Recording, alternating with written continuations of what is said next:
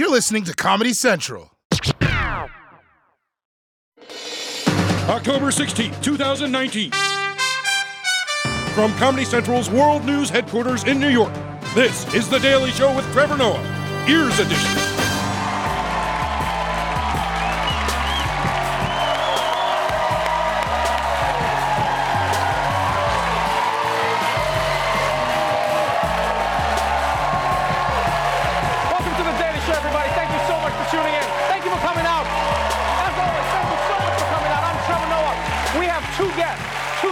Us tonight. First, her new memoir is about her search for redemption in America's prison system. Cyntoia Brown Long will be joining us, everybody. And then after that, we're to chat with a superstar comedian and an actor who's out with her first book. Ali Wong is to be on the show. Also, on tonight's show, China is joining the Lakers. You never have to touch your phone again, and the Trumps and Bidens play Family Feud. So let's catch up on today's headlines. Let's kick it off with some sports news. The conflict between the NBA and China over the Hong Kong protests continued this week. But now, King James has stepped into the fray. In Hong Kong tonight, basketball superstar LeBron James under fire, his famed jersey up in smoke. Furor growing over his response to this tweet sent by Houston Rockets general manager Daryl Morey earlier this month in apparent support of anti government protesters. I don't want to get into a feud with Daryl, um, with Daryl uh, Morey, but I believe he wasn't educated on, on on the situation at hand. Those comments setting off a political brushfire here at home. Republican senators quick to pounce. Rick Scott of Florida writing, clearly, King James is the one who isn't educated on the situation. Nebraska's Ben Sasse, you're parroting communist propaganda. China is running torture camps, and you know it. Yes, LeBron James is getting a lot of heat for not taking a stand against China and their oppression, with people even burning his jersey in Hong Kong. Which, by the way, if the NBA kept statistics of most jerseys burned, I think LeBron would dominate that too. Yeah. Yeah, Hong Kong burns his jersey, Cleveland burned his jersey, Miami burned his jersey. Like, forget Nike, LeBron should get sponsored by Kingsford lighter fluid. That's what they should do. This guy's been killing it in every field. And you know, normally I would agree that NBA players shouldn't have to know the intricacies of East Asia policy. But at the same time, Dennis Rodman is basically the US ambassador to North Korea, so I don't know what the rules are anymore. I don't know how it works. I also understand why people think LeBron's comments were insensitive or misguided. But at the same time, I get where he's coming from. Yeah, because the Houston Rockets GM slammed China on Twitter when LeBron was on his way to China. So LeBron was probably like, hey man, stop this beef after I leave. What's wrong with you, man? I'm going there. Because I would do the same thing. Like, if you asked me in China what I thought about China's policies, I'd be like, uh, I think China has policies. and they're the policies that allow me to fly home from China. All right, but let's move on to a more American scandal involving Gina Rodriguez. Some people have said that the Latina actor has a history of making insensitive or condescending remarks about black people. And yesterday, she did not do herself any favors. Be careful what you post on Instagram. Here is your fair warning because actress Gina Rodriguez learned that the hard way. Voodoo. I could do what you do. Believe me. Niggas give me heebie jeebies. Now apologizing for using the N word in a post. Hey, what's up, everybody? I just wanted to reach out and apologize. I am sorry. I am sorry if I offended anyone by singing along to the Fugees, to a song I love that I grew up on. I love Lauryn Hill, and um, I really am sorry if I offended you. Okay, here's Trevor's tip of the day. If you insist on saying the N word when you're rapping along with the song, uh, don't do it on Instagram. Yeah. do it on The Masked Singer, okay? Yeah. Because then people will have to wait three weeks to see if they get to be mad at you. Yeah, they'll be like, I think that was T Pain who said it, but if it was Donny Osmond, his ass is in big trouble. I also think rappers should help. Yeah, because like they make the songs. I think rappers could help prevent these incidents from happening in the first place. Right? Because think about it, rappers already make songs that are safe for radio. I think now they need to make versions of their songs that are safe for non-black people. Yeah, they can just like replace the N-word with something safe, like like my friends. You know what I mean? Yeah, just change it. It's just like, and if you don't know, now you know, my friend. It's a lot safer for everyone. You just do it. To like every single song. Ball so hard, wanna find me. First, my friends gotta find me. And finally, some tech news that'll change the way you make obscene gestures at your phone. Google's newest phone works without even touching it. The Pixel 4 was unveiled at an event in New York City. Like Apple's iPhone, users can unlock the Pixel with their face. But the feature getting the most buzz is gesture control. So let's say you're driving, listening to music, and you want to advance to the next track. You don't like that one, or you want to go back and listen to it again. Google is hoping the new tech will lead to more sales in the highly competitive smartphone market. Wow. The first phone that will turn everyone into a magician's assistant. Call mom. This really is amazing technology. You can open your phone just by waving at it. No one's ever had this technology except the front door of a Walgreens. Never have we seen it before. You know what's weird is how like the way we unlock our phones is evolving. Right? Because first we had to type in a code and then we just had to pick it up and look at it now we can just wave at it without touching it. It feels like we're like slowly breaking up with our phone. Like we're just moving away. The next one will let you unlock your phone by being like, it's not you, it's me. you know who I also feel bad for? Bernie Sanders. Yeah, he shouldn't get this phone. He's gonna be setting that thing off all the time without meaning to. It's just gesture control. He's gonna be like, and that's why we need to take on the 1%. Calling the one, no, no, no, I'm not calling. I'm not calling. Cancel, cancel. All right, that's it for the headlines. Let's move on to our top story.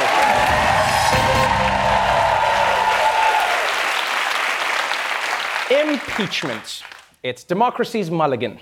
For weeks now, practically everyone has weighed in on the Ukraine scandal. From Trump to Pelosi to a cured rattlesnake, everyone except the man at the center of it all, Hunter Biden.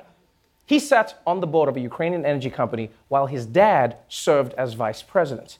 And now that Trump is using it to target his dad, Hunter is finally speaking out. Hunter Biden speaking out for the first time, defending his business dealings in Ukraine, saying he did, quote, nothing wrong at all, but acknowledging to ABC News what he calls poor judgment. Did I make a mistake? Well, maybe in, in, in the grand scheme of things, yeah. But did I make a mistake based upon some unethical uh, lapse? Absolutely not. If your last name wasn't Biden, do you think you would have been asked to be on the board of Burisma? I don't know. I don't know. Probably not. I, I don't think that there's a lot of things that would have happened in my life that uh, that if my last name wasn't Biden. Yeah, you know what? He's right. If Hunter's last name wasn't Biden, his life would have been a lot different. For one thing, he definitely wouldn't have gotten into the Harvard School of Surprise Massages. Yeah. but you know, I do appreciate Hunter's honesty there because he admits that he was probably hired by the Ukrainian energy company because of his last name. That's how the world works. A lot of people get opportunities because of who their parents are. Cindy Crawford's daughter is now a model. Andrew Cuomo's father was the governor of New York before him. And do you think Harry Potter would have gotten all that attention if it wasn't for his famous wizard parents? Right? No, don't get me wrong. I'm not saying that he wasn't a good wizard, but he was like the only student whose name Dumbledore knew. He was like personal. Yeah. Dumbledore called Ron and Hermione. He was like Freckles and Girl Harry. And by the way, family names work the other way too. That's why Ginny Weasley was getting eaten by snakes in the basement. It took everyone 400 pages to notice that shit. I'm just saying, man. The truth is, your name could be a big reason that you get a leg up in life. Like, I know for a fact, I know the only reason I got to where I am today is probably because my great great grandfather built the ark. Like, I, you know, I accept that. What can I say, man? My great great grandpa loved boats and watching animals now, with that said, that's what he was doing on the boat. That, that's it's normal. Now, with that said, with that said, you can't deny it's not a good look that a Ukrainian company hired Hunter Biden just months after Joe Biden became the Obama administration's point man on Ukraine, because it looks very much like he got this business because of his father's position. And I understand why a lot of people would complain about that. What I don't understand is why these people are complaining about that. Let's talk about the double standard. What do you guys think would happen if Donald Trump Jr. went to China and came back with $1.5? No, no, not 1.5 billion, just $1.5. Can you imagine if I took three cents from the Ukraine or Four cents from China. I mean, it's it's it's unbelievable. We gave up our entire business so my father could run for president. We don't do anything overseas anymore. We gave up. We didn't have to. Do you see me on any boards? Do you see Don on any boards? Do you see Ivanka on any Oh. boards? Okay, first of all, I'm not surprised nobody has put Beavis and Forehead on any corporate boards. That's that's not like a, a scandal. That's not a thing. I don't even think they're allowed on diving boards. It's just like, no, Eric, you're jumping off the wrong end. Jump into the wet part, dude. And secondly, and secondly, if there was ever an example of people who got opportunities because of their names, it's these two. I mean, Donald Trump Jr. just got paid $50,000 to give a speech at a college. If he wasn't Donald Trump's son, why else would they be asking him to speak? Huh? To share his expertise on bad beards? Huh? Uh, or would it be more like, ladies and gentlemen, a man who once sat on a tree stump, Don Jr. Like, so what happened was my bunions were acting up and there was no chair in sight. But then I remembered someone once told me, stumps are okay to sit on. Thank you, good night. Also, also, if Trump's sons are actually concerned, like truly concerned, about children of politicians doing business overseas, then can someone please explain to me why they've been doing this? Trump promised no new foreign deals, but that hasn't stopped his family from continuing business overseas. The Trumps have plowed ahead with deals in India, Indonesia, Uruguay, and the Philippines that were already in the works before Trump took office. By Wednesday, Eric Trump will have gone to four countries on Trump company business since January 1st. In early January, it was a trip to Uruguay for a glitzy party to promote a new property. This morning, Donald Trump Jr. is in India to promote Trump branded condos in two cities there. As a business, we're going to continue to run. We have incredible assets all over the world uh, that will continue to operate and to grow. Yeah, that's right. Even with their dad in office, the Trumps are still growing their business in places like India, Philippines, Indonesia, Uruguay. They're all over the world. It's like the amazing race with no running and no chins. Don and Eric are doing so much international business. It almost feels like Donald is just trying to not spend time with his sons. You know, it's almost like he's like, boys, I've got a new business for you to take care of. It's on Mars. He's like, but dad, there's no way to get back from Mars. And I appreciate your sacrifice. Bye bye. and I know this is crazy to say. I know this is crazy to say. But at least Donald and Eric are one step removed from the presidency. Because there are other Trump children who are in business and governments. Jared Kushner and Ivanka Trump's roles in the White House opened up another potential avenue for foreign influence. Officials in at least four countries talked about ways they could manipulate Kushner, in part by taking advantage of his complicated business entanglements. Ivanka Trump and Jared Kushner took in as much as $135 million in revenue last year. That includes almost $4 million Ivanka Trump pulled in from her stake in the family hotel here near the White House, hmm. where diplomats and foreign dignitaries spend big money. Last year, China approved more than a dozen trademarks for Ivanka Trump branded products. The timing, just as the U.S. and China were trying to restart trade talks, raised eyebrows. Okay, come on. China approved a dozen trademarks for Ivanka right as her dad was negotiating trade deals with China. You can't tell me that's not suspicious timing. I mean, it's like how right before Christmas, my mom said that a horrible accident happened at Santa's factory. Yeah. How, did this, how does this happen every year, mom? Huh? They need to look into safety regulations at the factory. I'll never get my toys. And China does not mess around with its trademarks. That that's what you have to understand. For instance, Michael Jordan had to fight for four years to trademark himself. Yeah, the Chinese courts argued that this was not Michael Jordan. Yeah, they were like, no, that could be anyone. Some of, they were like, yeah, I was jumping the other day. Who knows? That's me. That could be me. That's how crazy they are about trademarks. And I mean, that's wild. This would be like saying that this isn't Don Jr. I mean, no one else has ever sat on a stump like that. We know who that is. Stumpman, Stumpman, Stumpman.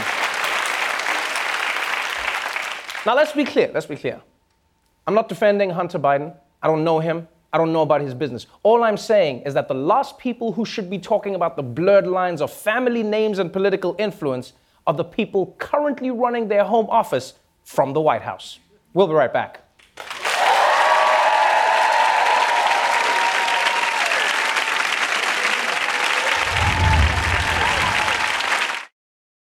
Comedy Central is bringing back the iconic prank call show Crank Yankers, and now it's also a podcast. Every weekday, you'll get to listen to a classic prank call never before heard in the podcasting space, and featuring A list talents such as Jimmy Kimmel, Tracy Morgan, Stephen Colbert, Sarah Silverman, and Wanda Sykes. Listen to the beloved characters from the TV show calling unsuspecting civilians and start your day with a wake up call you'll actually enjoy. Subscribe and listen to new episodes of Crank Yankers every weekday wherever you listen to your podcasts.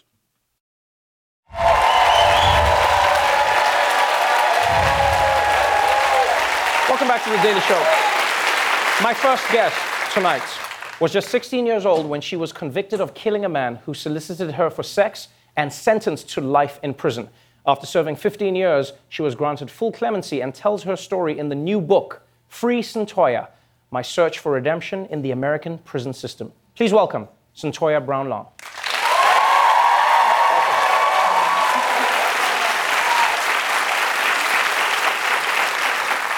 There are few stories you will read in a book, fiction or fact, that have as many twists and turns as the real life that you have lived. I knew a few details of your story, but reading through the book is a really powerful and painful and then redemptive experience at the same time.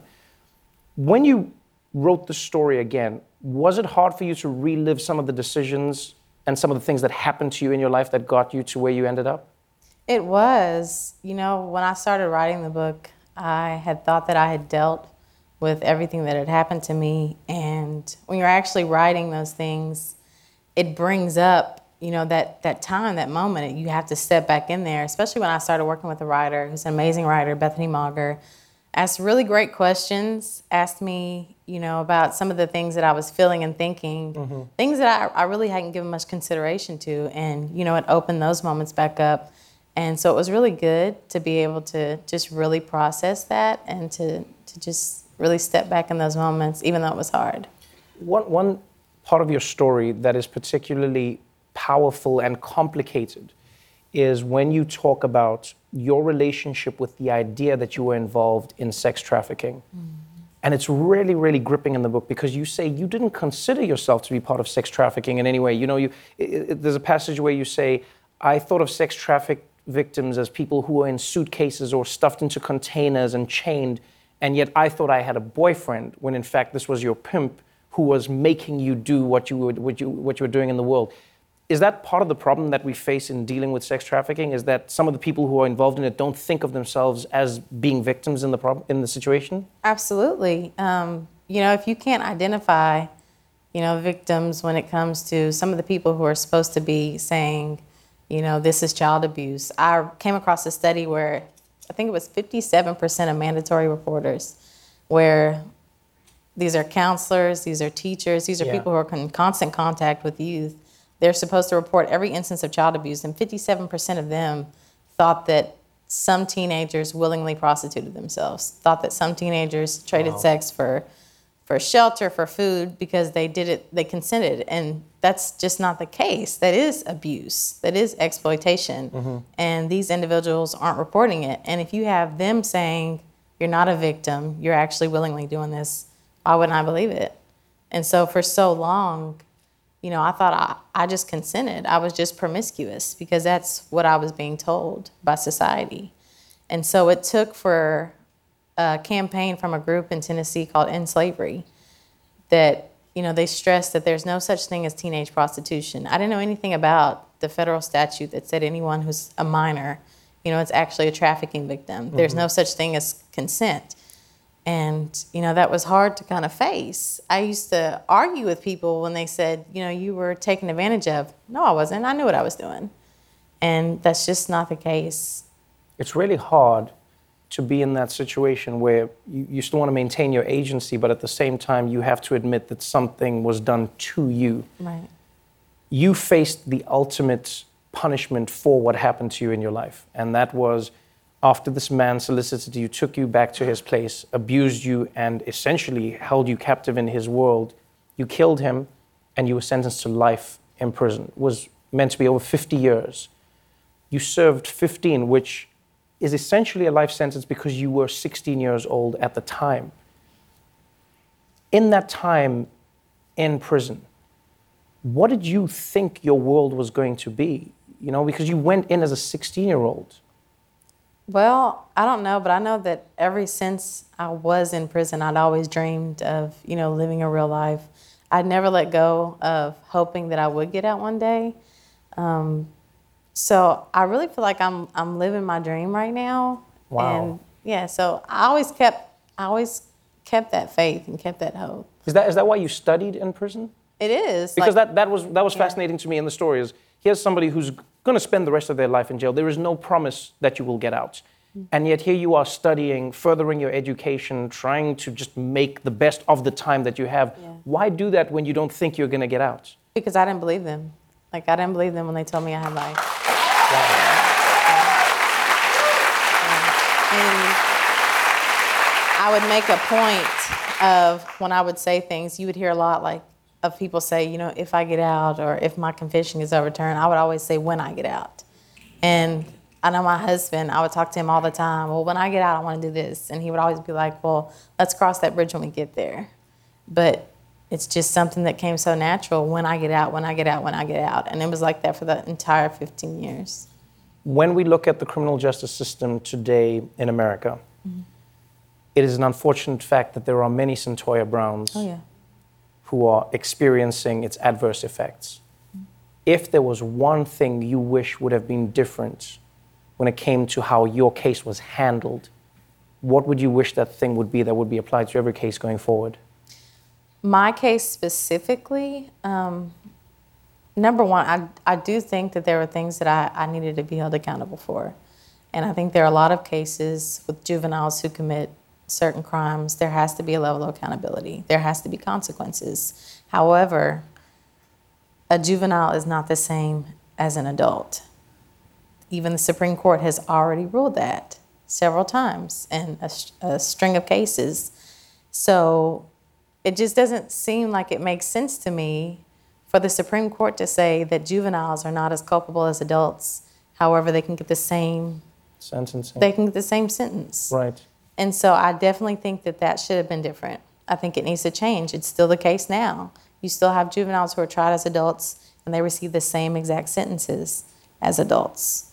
And I just, I think that's one of the things that needs to change. And, and to be honest with you, I think a lot of sentences are just excessive in general. I think that 51 years is is ridiculous. Like if you're going to give somebody life without parole, give them life without parole. Don't say I'm going to give you a chance at parole after 51 years. That's not a chance.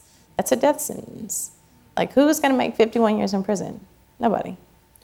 You have lived a story many wouldn't dream of living or have nightmares of living. You've come out on the other side, you still smile, you say you're living your dream, mm-hmm. you have the opportunity to live now. What are the things Cyntoia does where you just go like, man, this is, apart from being free, this is just what life is about? Um, honestly, like when I'm just at home, sitting on the floor, watching a movie, I've cooked, I got my hair all over my head, just, you know, just just chilling. Like this is it. This is what life is about. I don't have to worry about, you know, watching the clock because it's gonna be count time or I need to hurry up and get my shower in before lockdown. You know, it's just just being able to be free. That's all you can ask for. Thank you so much for being on the show. Wonderful having you here. Free Cyntoia, a stunning book, is available now. Cyntoia Brown Long, everybody. We'll be right back.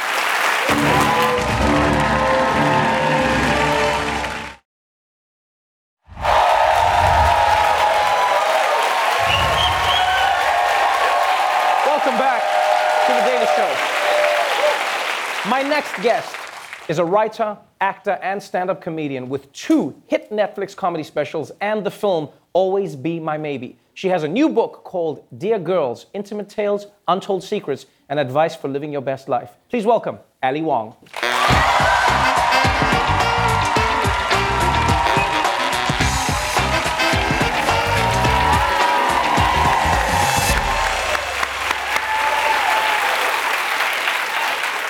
Welcome to the Daily Show, Ali Wong. Thanks, Trevor. It's my first time being here. It is your first time being here. I feel like it's been ah. It's been way too long because, like, I watch everything you do, and I'm like a oh. giant fan, and then I see you everywhere else, and Oh my then God, you're like stalking me. no, but for real, congratulations on everything you've done. I mean, like, we watched you blow up in stand up, which everyone loves, and then the, the, the thing that really brought me joy was just seeing how you kick ass in movies as well. oh, thanks so You, much. you're a movie star now, you realize that, right? Woo! It was it, it, it was really fun, and I got to mac on those three fine ass dudes. That's you watched true. the movie, right? That's true. I know. Yes. It was like, who wrote this thing? Like, whose Right. idea was this? Yeah. Who was in charge? Um, You have Keanu Reeves fighting over you. I mean, know. and then he came to your show, didn't he? He came to my show, uh, which was amazing. He was so sweet, and he was like in such a good mood Right. afterwards too. He was really smiley. Um, yeah, it was the Do best. Do people get confused though if, if like Keanu Reeves plays your boyfriend in a movie and then they see him at your show? Isn't someone like, uh, I think it's real? No, no one, no one. I mean, like I'm cute or whatever, but no one thinks that he's really wants to date me. They were like, that movie was straight up fiction. Like all my friends were like, Ali, uh, you're you're cute, but you ain't that cute. Um, you have fans of your stand-up, you have fans of your movies, but a book is a very different medium for us to engage Ali Wong in. Your first book, is. and it's also an interesting style of book. You've written this book, Dear Girls.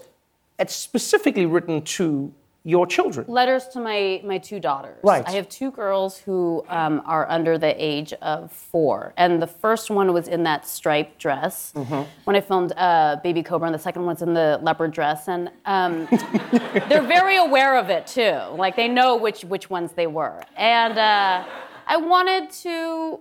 My dad wrote me this letter before he passed away, and my my real name is Alexandra, and it was started with Dear Alexandra, and he like reflected a lot on our relationship and how I had affected his life. And um, it was a short letter, and I, and I love it so much. Wow. But I wish that he had written me more because after he passed, it was too late to ask him all these questions about who he. When he when I was born, like he was already the su- successful anesthesiologist. Right. And in the same way, like when my girls were born, they only know me um, after I filmed those two specials, and they don't know like what it took for me to get where I am The and how I before the grind before. And I think that's Yeah. so that's such an important life lesson. They and I want them to know that I wasn't, you know, that I struggled a lot and then I had to work really hard. So It, it really is an interesting book because, you know, when, when, when I first got the book, they were like, oh no, Ali wrote this for her two daughters. And I was like, oh, this is going to be like a cute little, like, kids book. Oh no! And then she writes about like erectile dysfunction, Yeah. like that, that she experienced while living in New York. Yeah, yeah. And then I was like, this is, uh, this is like, it's very, uh, it's, it's graphic and it's real. It's like, Yeah. it's very real.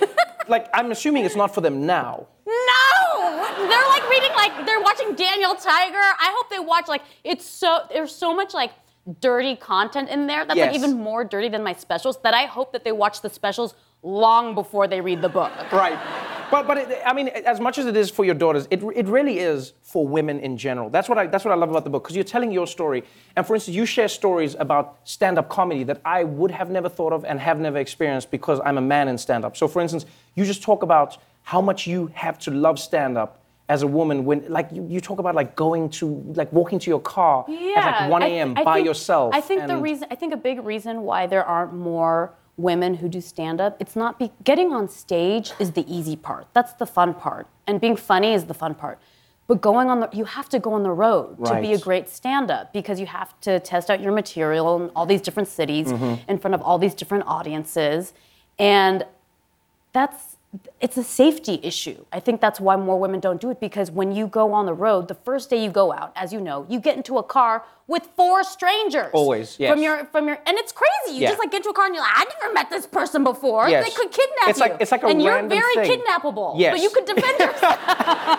but no, but this is, I mean, like, because like when we started was before Uber, before any of that. So like, what would be funny is you'd get to like a random town. This would happen, like every comedian has a story. You get to a random town, you're performing in a random comedy club, right. and then they just tell you like Jim is gonna pick you up. right. And you're like, who's Jim? They're like, he works with the club. You're like, at the club or with the club? Yeah, there's And no picture there's no- to your no, phone. you don't know who Jim is. Some guy's coming in some like 1975 Toyota Yeah, Corolla that yeah. smells like the ghost of like a dead comic sperm, and you're just like, "Wh- are you like, is this for Yes. real? You, Every time you get in the car, there's always a, there's always like it's you get in the car and the person says, "Oh, you can just throw that on the back seat." There's always something on the oh back that you have to God. throw. There's like old Fritos yes, and yes, stuff. yeah, yeah. So it, I can imagine how unnerving that must be For a you. man, that's like, oh, this is gross. Yes. But so is my apartment, whoever, Right. whatever.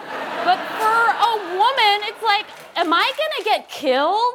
You like every time. You know, you think about that, and it's uh, it, it was like I think about the days when I started, and I would never want my daughters to go through that. You also talk know? about like like just the journey of, of of your rise in comedy. You know, you talk about your success, the grind that came behind it, but then you talk about like just the experiences that you've had where where someone, you know, many people in fact tried to reduce you to just you know your your your factor so they went like oh you, it, you're getting you're successful just because Oh my you're God. asian There's like just because even you're a woman there's just because like- you're pregnant There's so many. There was a guy who I, I won't name names. He's not a very successful comedian, so I don't even know if you would know who he was. No, I don't. But he came up to.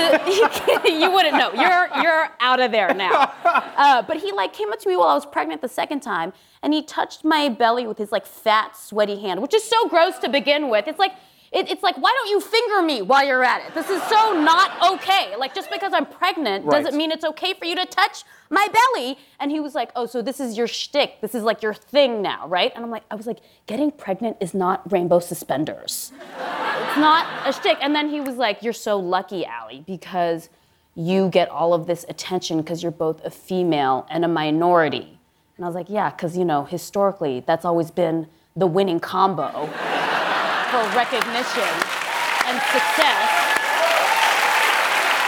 and he was like, and he was like, you know what I mean? Like me, I'm just another white guy. And I was like, be a better white guy. There's so many successful. There's like, there's Jimmy Kimmel. There's Will Ferrell. There's Nick Kroll. There's John Mulaney. I could name like I could go on this whole show for like 35 days. We'll do like another show like- just of Yeah. successful white comedians. Just be a funnier white guy. It's Like that's it. So um, the girls are gonna read the book. Girls out there will read the book. Women can read the book. Men can read the book too, Trevor. I like yeah. that. I did. I did. Yeah. I did. I did. So it's dear my, girls. my husband wrote the afterword too. It's Yes. very sweet. Yes, he did. He wrote a beautiful thing about how like you consult with him about the jokes that you will tell about him on stage, which is really nice. I like Yeah, that. and That was really it's- sweet. It was very sweet, and what it's like to be married to me, you know, because people—that's the number one question people ask him all the time, because they think I'm like standing up on a couch with like a growing life form inside of me, just like screaming these like very funny anecdotes at him all the time, and he's like, "That's not." You know, That's not our life. Um, Ali Wong, congratulations on another successful endeavor. Thank you so much. Thank you for being on the Daily Good to see you. You can catch Ali on the Milk and Money Tour. Dear Girls is available now for everybody. Ali Wong, everybody.